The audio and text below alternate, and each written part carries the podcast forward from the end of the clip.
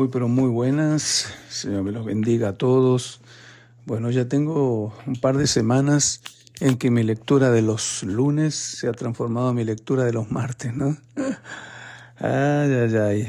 Sí, se me ha complicado un poco llegar los lunes con mi lectura bíblica semanal, pero bueno, lo vamos a hacer hoy. Hoy no tengo preguntas, no me llegaron preguntas de la lectura de la semana pasada, así que les animo que si de esta semana ustedes tienen preguntas, que me las hagan llegar para que el próximo lunes, espero, eh, eh, yo pueda este, leer la lectura del día y contestarles también. Alguien me preguntó por qué escogí la lectura de, para este año de la versión Dios habla hoy. Y la razón es, es simple, sencilla. Me gusta personalmente mucho esta versión y quería que ustedes, si no lo habían experimentado, pudieran leer la Biblia con esta otra versión que es que clarifica mucho eh, eh, la, la, lectura y uno puede entender aún mejor más rápidamente. Hoy leemos Levítico capítulo 22 y 23 y 1 de Juan capítulo 3. Vamos con Levítico capítulo 22. El Señor se dirigió a Moisés y le dijo, Di a Aarón y a sus descendientes que deben tener cuidado con las cosas santas que los israelitas me consagran para que no profanen mi santo nombre. Yo soy el Señor. Diles que ahora y en el futuro cualquiera de sus descendientes que estando impuro haga la presentación de las cosas sagradas que los israelitas consagran al Señor, será eliminado de mi presencia. Yo soy el Señor. Ninguno de los descendientes de Aarón que esté enfermo de lepra o sufra, derrames comerá de las cosas sagradas hasta que haya sido purificado. El que toque alguna cosa impura a causa de un cadáver, o toque a quien haya tenido un derramen de semen, o el que se haga impuro por tocar un reptil o un hombre, o a un hombre que por encontrarse impuro hace impuro el que lo toca, será considerado impuro hasta el anochecer, y no podrá comer de las cosas sagradas si antes no se lava con agua quedará purificado al ponerse el sol, después de lo cual podrá comer de las cosas sagradas, pues son su alimento. Interesante esto, ¿no? No debe comer carne de un animal muerto, despedazado por una fiera, para no hacerse impuro con ella. Yo soy el Señor. Miren cómo cuida a Dios el ministerio, ¿no? Dile que cumplan mi precepto y que no carguen con ningún pecado por faltar a Él, y así no morirán. Yo soy el Señor que los he consagrado. Ningún extraño al sacerdote podrá comer de lo que es sagrado. Ni el huésped del sacerdote ni el que trabaja para él podrán comer de lo que es sagrado. Si el sacerdote compra un esclavo con su dinero, el esclavo podrá comer de lo que es sagrado. También lo que hayan nacido en casa del sacerdote podrán comer de sus alimentos. Si la hija del sacerdote está casada con alguien extraño al sacerdocio, no podrá comer de las ofrendas que se dan a los sacerdotes. Pero si es viuda o divorciada y no tiene hijos y vuelve a la casa de su padre, como cuando era soltera, podrá comer de los alimentos de su padre. Por lo demás, ningún extraño al sacerdocio podrá comerlos. Si alguien come involuntariamente de las cosas sagradas, tendrá que restituir al sacerdote lo que se comió más una quinta parte. Pero los sacerdotes no deben permitir que los israelitas profanen las cosas sagradas que se ofrecen al Señor, ni que carguen con la maldad de su pecado por comer de las cosas sagradas. Yo soy el Señor que los he consagrado. El Señor se dirigió a Moisés y le dijo, Habla con Aarón y sus hijos y con todos los israelitas y diles lo siguiente. Si alguno de los israelitas o de los extranjeros que vivan entre ellos presenta al Señor un animal en holocausto, ya sea en cumplimiento de una promesa o como ofrenda voluntaria, deberá presentar un macho sin defecto para que le sea aceptado. Podrá ser un toro, un cordero, un chivo, pero no un animal con defecto, porque no le será aceptado. Cualquiera que presenta al Señor un sacrificio de reconciliación, ya sea en cumplimiento de una promesa o como ofrenda voluntaria, deberá ofrecer toros u ovejas sin defecto para que le sean aceptados.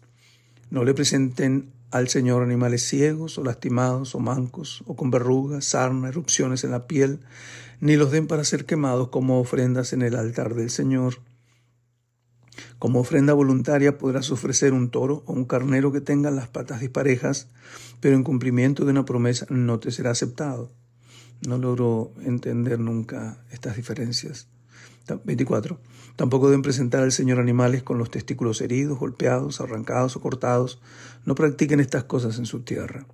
Tampoco reciban de un extranjero estos animales como alimento para el Dios de ustedes, porque son animales con defecto y no les serán aceptados.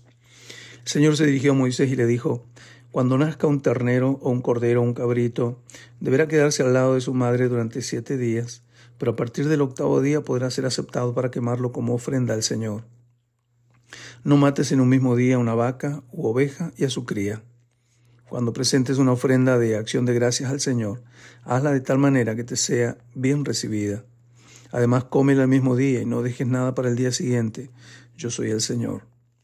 Pongan en práctica mis mandamientos, cúmplanos. Yo soy el Señor. No profanen mi santo nombre, y así seré santificado entre los israelitas. Yo soy el Señor, que los ha consagrado a ustedes y los ha sacado de Egipto para ser su Dios yo soy el Señor. ¿Vieron cuántas veces repite eso? Yo soy el Señor. Capítulo 23. El Señor se dirigió a Moisés y le dijo, di a los israelitas lo siguiente.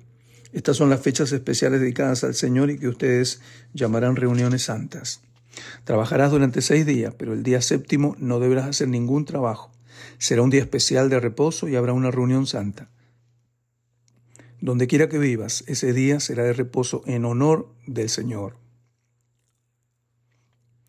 Estas son las fechas especiales para celebrar las reuniones santas en honor al Señor y en las cuales deberán reunirse. El día 14 del mes primero, al atardecer, se celebrará la Pascua en honor al Señor.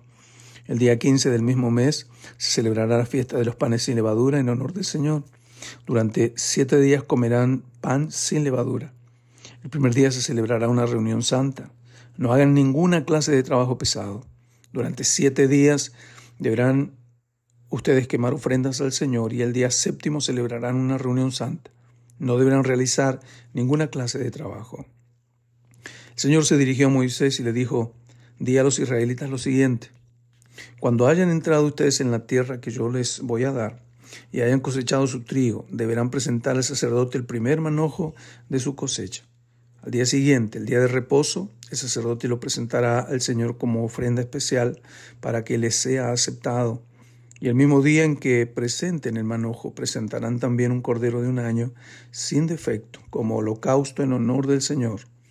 Traerán además cuatro kilos y medio de la mejor harina amasada con aceite para presentársela al Señor como ofrenda quemada de aroma agradable. Como ofrenda para derramarse deberá presentar un litro de vino. Hasta el día en que lleven ustedes su ofrenda al Señor no deben, no deben comer pan ni trigo tostado o fresco. Esta es una ley permanente que pasará de padres a hijos y donde quiera que ustedes vivan. A partir del día en que lleven ustedes el manojo de trigo como ofrenda especial, es decir, a partir del día siguiente al día de reposo, deben contar siete semanas completas. Y con el día siguiente al séptimo día de reposo se, se completarán cincuenta días. Entonces presentarán al Señor su ofrenda de trigo nuevo y llevarán de sus casas dos panes de la mejor harina cocidos con la levadura y de unos cuatro kilos cada uno como ofrenda especial de primeros frutos para el Señor. Junto con los panes llevarán siete corderos de un año y sin defecto, y un becerro y dos carneros como holocausto en honor del Señor, ofrenda quemada de aroma agradable a Él, además de sus ofrendas de cereal y de vino. Ofrecerán además un chivo como sacrificio por el pecado y dos corderos de un año como sacrificio de reconciliación. El sacerdote ofrecerá los animales como ofrenda especial en presencia del Señor, junto con el pan de los primeros frutos y los dos corderos, serán consagrados al Señor para el sacerdote. Ese mismo día deben celebrar ustedes una reunión santa y no hacer ninguna clase de trabajo pesado. Esta es una ley permanente que pasará de padres a hijos y donde quiera que ustedes vivan. Cuando llegue el tiempo de cosechar, no recojas hasta el último grano de tu campo, ni rebusques las espigas que se hayan quedado. Déjalas que los, para los pobres y los extranjeros. Yo soy el Señor, el Dios de ustedes. El Señor se dirigió a Moisés y le dijo, di a los israelitas lo siguiente. El día primero del mes séptimo celebrarán ustedes un día de reposo y una reunión santa conmemorativa con toque de trompetas. Deberán quemar una ofrenda en honor del Señor y no harán ninguna clase de trabajo pesado. El Señor se dirigió a Moisés y le dijo, el día 10 del mismo mes séptimo será el día del perdón. Deberán celebrar una reunión santa y dedicar ese día al ayuno y quemar una ofrenda en honor del Señor. No hagan ningún trabajo ese mismo día, porque es día del perdón, en que ustedes obtendrán el perdón ante el Señor su Dios. El que no dedique ese día al ayuno, quien quiera que sea, será eliminado de entre su pueblo. Y el que haga algún trabajo ese día, quien quiera que sea, lo haré desaparecer de su pueblo. No hagan ningún trabajo. Es una ley permanente que pasará de padres a hijos donde quiera que ustedes vivan. Será para ustedes un día de reposo y dedicado al ayuno, y lo contarán del atardecer del día nueve del mes hasta el atardecer del día siguiente. 34, 33. El Señor dijo, se dijo a Moisés y le dijo, di a los israelitas lo siguiente. El día 15 del mismo mes séptimo y durante siete días se celebrará la fiesta de las enramadas en honor del Señor, con una reunión santa el primer día. No hagan ninguna clase de trabajo. Durante esos siete días quemarán ofrendas en honor del Señor y el octavo día celebrarán también una reunión santa y quemarán una ofrenda al Señor. Es un día de fiesta y no deben hacer ninguna clase de trabajo pesado. Estas son las fechas especialmente dedicadas al Señor, a las que ustedes deben declarar reuniones santas y en las que presentarán al Señor ofrendas quemadas, holocaustos, ofrendas de cereales, sacrificios y ofrendas de vino, según el día que corresponda, aparte de los días de reposo en honor del Señor y de los regalos y las ofrendas prometidas o voluntarias que ustedes le hagan. El día 15 del mes séptimo, cuando ustedes hayan recogido ya la cosecha, celebrarán una fiesta de siete días en honor del Señor con reposo el primer día y el octavo. El primer día tomarán frutos de los mejores árboles, hojas de palmera y de árboles frondosos y de álamos del río, y durante siete días se alegrarán en presencia del Señor su Dios. Cada año, en el mes séptimo, celebrarán una fiesta de siete días en honor del Señor. Es una ley permanente que pasará de padres a hijos. Durante esos siete días todos ustedes, los israelitas de nacimiento, vivirán bajo enramadas para que todos sus descendientes sepan que cuando yo saqué de Egipto a los israelitas, los hice vivir bajo enramadas. Yo soy el Señor su Dios. De esta manera informó Moisés a los israelitas acerca de las fechas especialmente dedicadas al Señor. Fechas especialmente dedicadas. Hay fechas, hay días, hay horarios, hay momentos que deben ser dedicados especialmente al Señor. Bien, la otra lectura de hoy es Primera de Juan, capítulo 3, y dice, miren cuánto nos ama Dios el Padre, que nos puede llamar hijos de Dios, y lo somos. Por eso los que son del mundo no nos conocen, pues no han conocido a Dios. Queridos hermanos, ya somos hijos de Dios. Y aunque no se ve todavía lo que seremos después, sabemos que cuando Jesucristo aparezca, seremos como Él, porque lo veremos tal como es. Y todo el que tiene esta esperanza en Él se purifica a sí mismo de la misma manera que Jesucristo es puro. Pero todo el que peca hace maldad, porque el pecado es la maldad. Ustedes ya saben que Jesucristo vino al mundo para quitar los pecados y que Él no tiene pecado alguno. Así pues, todo el que permanece unido a Él no sigue pecando, pero todo el que peca no lo ha visto ni lo ha conocido. Hijitos míos, que nadie los engañe.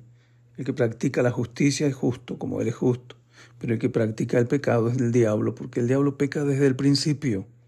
Precisamente para esto ha venido el Hijo de Dios, para deshacer lo hecho por el diablo. Amén.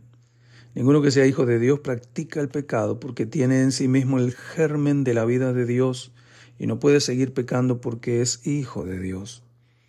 Se sabe quiénes son hijos de Dios y quiénes son hijos del diablo, porque cualquiera que no hace el bien o no ama a su hermano no es de Dios. Este es el mensaje que han oído ustedes desde el principio, que nos amemos unos a otros. No seamos como Caín, que era del maligno y mató a su hermano. ¿Y por qué lo mató? Pues porque los hechos de Caín eran malos y los de su hermano buenos. Hermanos míos, no se extrañen si los que son del mundo los odian. Nosotros hemos pasado de la muerte a la vida y lo sabemos porque amamos a nuestros hermanos. El que no ama aún está muerto.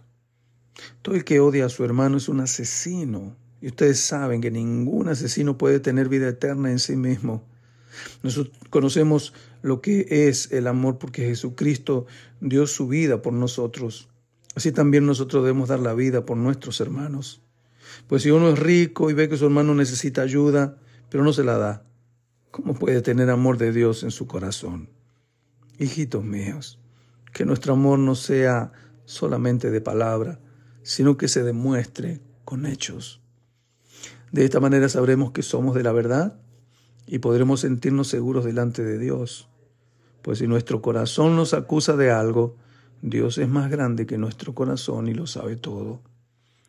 Queridos hermanos, si nuestro corazón no nos acusa, tenemos confianza delante de Dios y Él nos dará todo lo que le pidamos porque obedecemos sus mandamientos y hacemos lo que le agrada.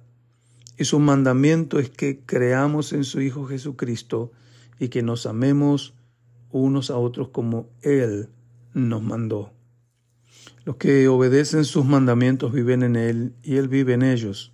Y en esto sabemos que Él vive en nosotros, por el Espíritu que nos ha dado. Amén y amén.